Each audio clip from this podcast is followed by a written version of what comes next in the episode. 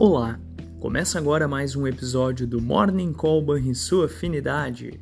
Eu sou Daniel Boss, analista de economia do Banrisul e hoje é sexta-feira, dia 22 de dezembro.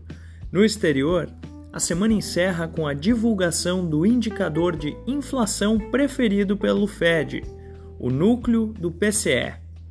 Esse fato, invariavelmente, trará alguma apreensão para os investidores, dado que o resultado do indicador poderá moldar o rumo da política monetária da principal economia do mundo. A expectativa é de nova desaceleração dos gastos com consumo.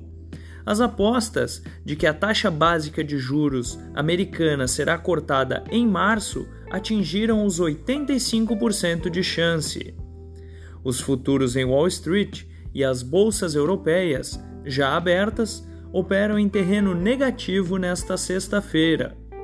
As bolsas asiáticas encerraram a semana com resultado misto. Os rendimentos dos títulos públicos americanos, os treasuries e também o dólar permanecem estáveis nesta última sessão da semana, que antecede o feriado de Natal. Sim, segunda-feira é Natal. O ano passou voando entre as commodities, o petróleo prolongou o ganho semanal, à medida que os transportadores evitam o Mar Vermelho em meio a ameaças de ataques que se multiplicam na região. Ponto de alerta no radar. Essas foram as notícias internacionais. No Brasil, o último dia do calendário legislativo deverá ser marcado por votações do orçamento de 2024 o avanço da pauta econômica e a alta das commodities será o ponto central nesta última sessão antes do encontro com o Papai Noel. Os mercados de câmbio e juros tendem a manter o compasso de espera, pelo menos até a divulgação da inflação norte-americana. Na reunião do Conselho Monetário Nacional, realizada na véspera, foi deliberada a taxa máxima para o rotativo do cartão de crédito, que poderá ser equivalente a 100% da dívida.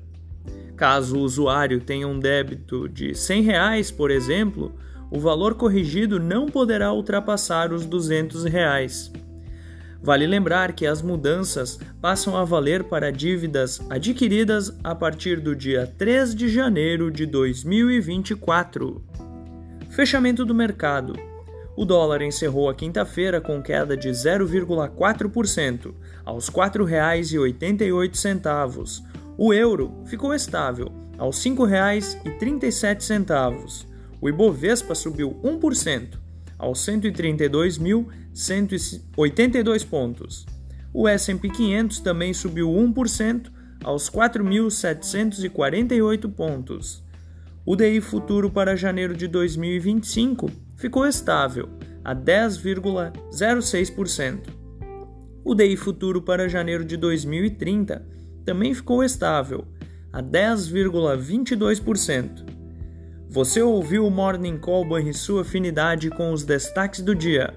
Acompanhe de segunda a sexta-feira o nosso overview. Nós do Banrisul desejamos um Feliz Natal Voltamos com nossa programação normal na terça-feira.